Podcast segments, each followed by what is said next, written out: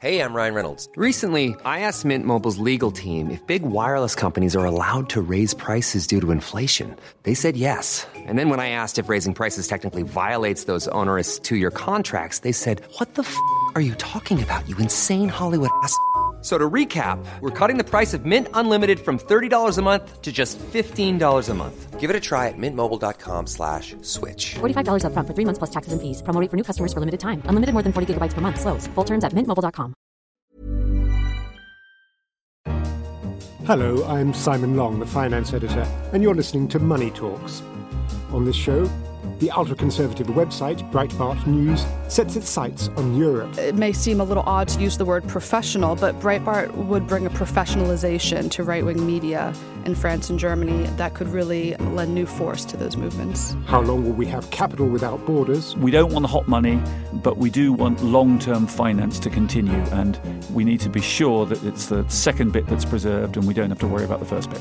And finally, as the Asian Development Bank turns 50, we consider its role in a changing Asia. They are beginning to ask, you know, what do they have to do in order to make sure that they remain the, the prime development bank in Asia. But first, the fortunes of the conservative website Breitbart News have risen with those of Donald Trump. Its influence in American politics continues to grow. Last month, Mr. Trump announced Breitbart's chairman, Stephen Bannon, would be his chief strategist. And now the hard right website is venturing across the Atlantic into France and Germany. Here with me to discuss its expansion is our correspondent, Elizabeth Winkler. Elizabeth, just how big is Breitbart in the US? Breitbart on November 19th announced that it had reached 45 million unique visitors in the last 31 days. That's modest compared to traditional media outlets, but it has grown with the Brexit campaign. It's grown with the Trump campaign. Its profile is rising, especially on social media between May 13th and June 13th of this year, for instance, it had the highest number of social media interactions for political content in, in, English. So it beat out the Wall Street Journal, it beat out CNN, it beat out The Guardian. Its closest rival, the Huffington Post, a liberal outlet, was behind by 2 million clicks and shares. You mentioned the Brexit campaign. So France and Germany aren't Breitbart's first ventures overseas?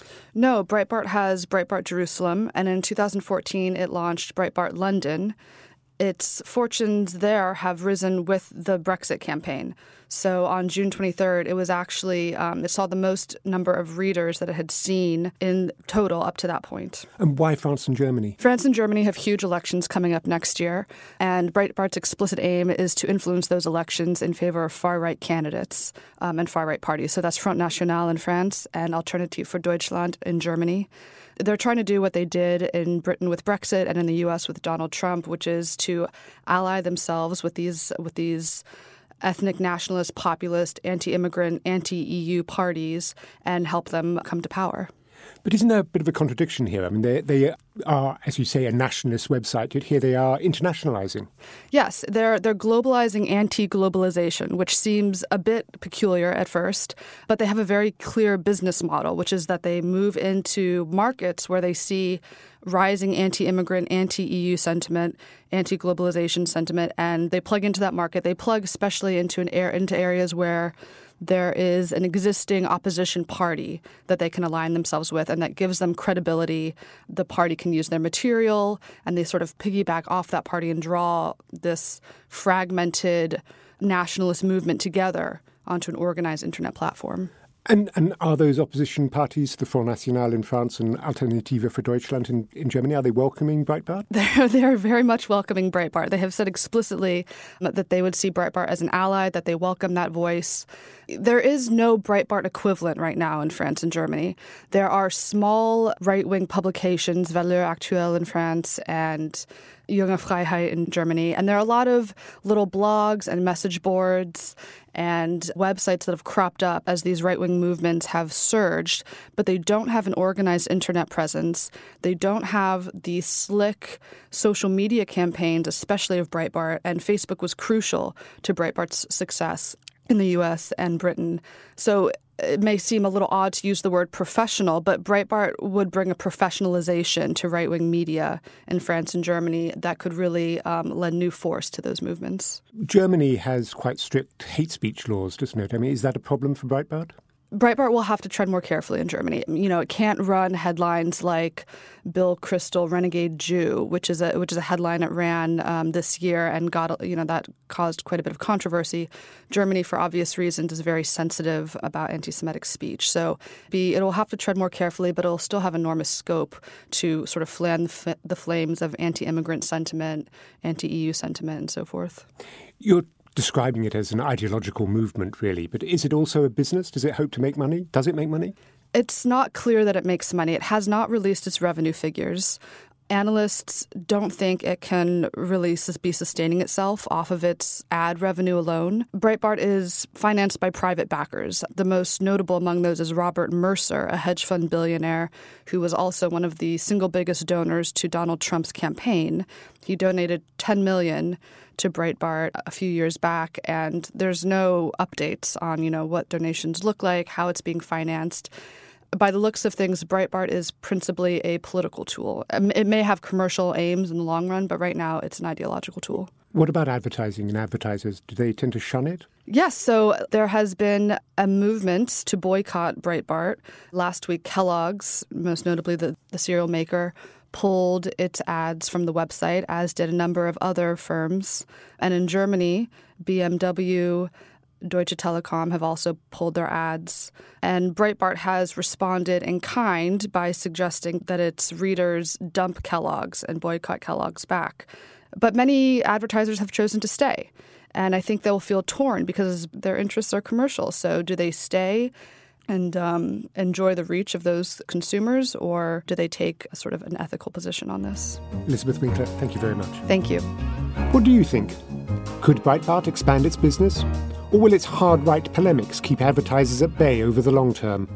Let us know. You can contact us on Twitter at Economist Radio, or you can always send an email to radio at economist.com.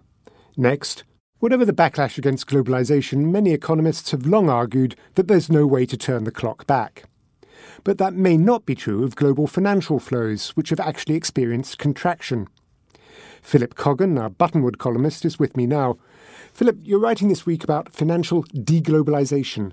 What exactly does that mean? It means that money is flowing less fast across borders than we thought before. It seemed ever since the 1980s that the only way was up, that more and more money was trading faster and faster. But the latest evidence is from a survey of foreign exchange markets that the Bank for International Settlements conducts every three years. For the first time, really since the 90s, the flows have dropped a bit admittedly from 5.4 trillion a day to 5.1 trillion a day. But still, that's disguises within that the spot market, which is the instant trading, is down 19% over the last three years. And that is on top of other indications that the flows have stopped. So the amount of cross border bank loans is still well down on its level in uh, 2007.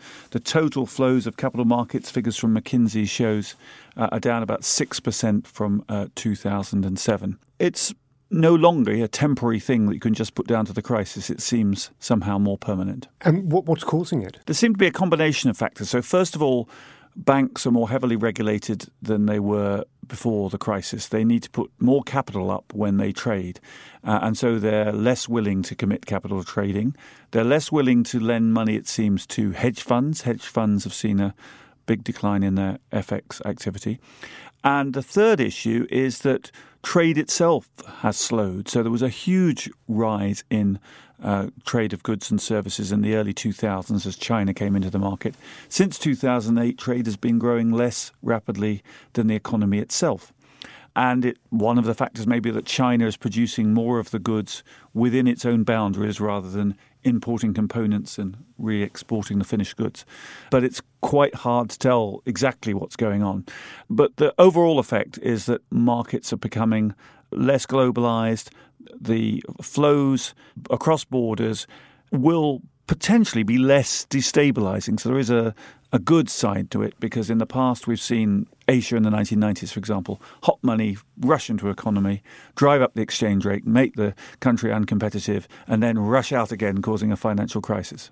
But is the contraction also affecting what you might call cold money, uh, long term flows, foreign direct investment, for example? Foreign direct investment has held up a lot better than the other stuff. And the foreign direct investment is the bit you like. That's people building factories within your economy because that money tends to stay. It tends to be used to employ people. So you really want as much of the foreign direct investment as you uh, can get and as little of the hot money flowing into your bank deposits or your short term flows where they're only really attracted by either a high interest rate or the prospect that your currency is going up.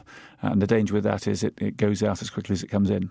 So, all in all, it sounds as if deglobalization in the financial world is, is not something we should be too worried about. It's only a worry if it's a symptom of something more broader that countries are less willing to trade with each other and indeed to finance each other's banks. So we saw within the euro crisis, for example, the long tradition of Europe being regarded as one country where France would lend to Italy and Italy would lend to Poland. That went backwards, and now those flows are really only uh, sustained at the central banking level. So the Bundesbank is lending money to the Bank of Italy. That's a worry because if the EU isn't functioning as a, a single capital market, then arguably it's not a very efficient currency union at all. We don't want the hot money, but we do want long term finance to continue, and we need to be sure that it's the second bit that's preserved and we don't have to worry about the first bit. Philip Coggan, Buttonwood, thank you very much. Thanks. Finally, now, the Asian Development Bank, or ADB, turns 50 next week. In all those years, no borrower has ever defaulted on a loan from the ADB, which can boast of many other successes. It's had a small but influential role in the spectacular growth of economies in Taiwan, South Korea, and of course China. But it now faces what many see as a rival, the China led Asian Infrastructure Investment Bank, or AIIB, which started operations this year. On the line from Shanghai is our Asia economics editor, Simon Rabinovitch, who's just been in Manila to meet the ADB. Is facing a new rival how the ADB sees its place in the world now? They're very honest in saying that the launch of the Chinese led bank, the AIIB, has led to, to some soul searching at ADB about you know what it needs to do to remain relevant within Asia. You know, certainly if you look at news coverage over the last year or so, uh, you would think that the Chinese bank was much bigger and doing much more already than ADB is. That's not true. In fact, ADB is still much the bigger bank. It has 3,000 employees compared to about 50 for the Chinese led bank. It lends about $20 billion a year. That, that's the target right now. It's at 16 or 17, uh, whereas the Chinese led bank is only doing about 1 or $2 billion a year. Plus, it has the 50 years of track record. So it certainly has the experience and the history behind it. But looking ahead, clearly the AIIB is going to be a big challenger. So they are beginning to ask, you know, what do they have to do in order to make sure that they remain the, the prime development bank in Asia? Now, just as last year there were concerns in some quarters that the AIIB was going to be a, a, Chinese vehicle, 50 years ago I think there were concerns that the ADB would be a Japanese vehicle, and Japan still dominates the bank, doesn't it? That's right. You're absolutely right about the history. Initially, the Americans, who were at that time the preeminent power in Asia, wondered really what the point was of having a regional development bank in, in Asia. And so it wasn't so much a concern of Japanese dominance, but just a question about, you know, what actually was the point of having this thing. But the Japanese were able to prevail and get American support, and they launched it. Uh, and, and they talk about its decision making as being very consensual. But throughout its 50 years of history, there has always been a Japanese in the seat of president. Um, and so it is seen as being a, Japanese led and, and, therefore dominated institution, you know, much the same way as the World Bank has always been led by an American. Critics would say you need to have more fundamental institutional reform in order to allow other countries to, to feel like they can actually be more of a stakeholder in the process. So clearly there is you know need for change, uh, and the Chinese launch of, of the AIIB is the kind of thing that might light a little bit of fire under the ADB to, to bring about that change. Uh, but it'll be at least five years away because they've, they've just re-elected Nakao, the current president, for another five-year term. What other ways might the AIIB change the ADB? I mean, one possibility, I suppose, is that it lends less to infrastructure and more to some of the other areas it finances. The vast majority of its lending goes to infrastructure, about 70% that's probably going to continue. I mean, the number might go a little bit down, but generally speaking, loans to infrastructure are large loans, uh, whereas loans to education or healthcare, which are focuses that the ADB wants to develop, uh, tend to be a little bit smaller. Um, you know, second thing that ADB is trying to do is, is basically to speed things up, and this is one of the things that the Chinese-led bank has been getting a lot of credit for is that because of the way that it structured itself, it should be able to make decisions very quickly about loan dispersal, whereas ADB historically has been seen as been being excessively bureaucratic, really a, li- a little bit too slow.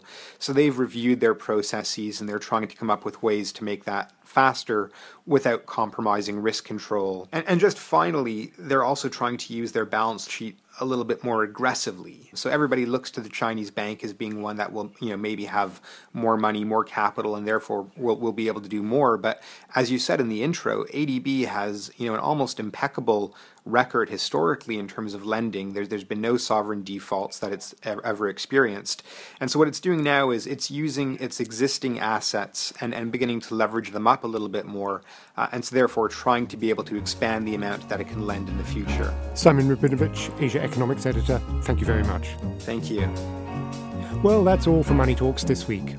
To read more about the topics discussed in this show, pick up the latest issue of The Economist or visit economist.com. And do join us again next time. In London, this is The Economist.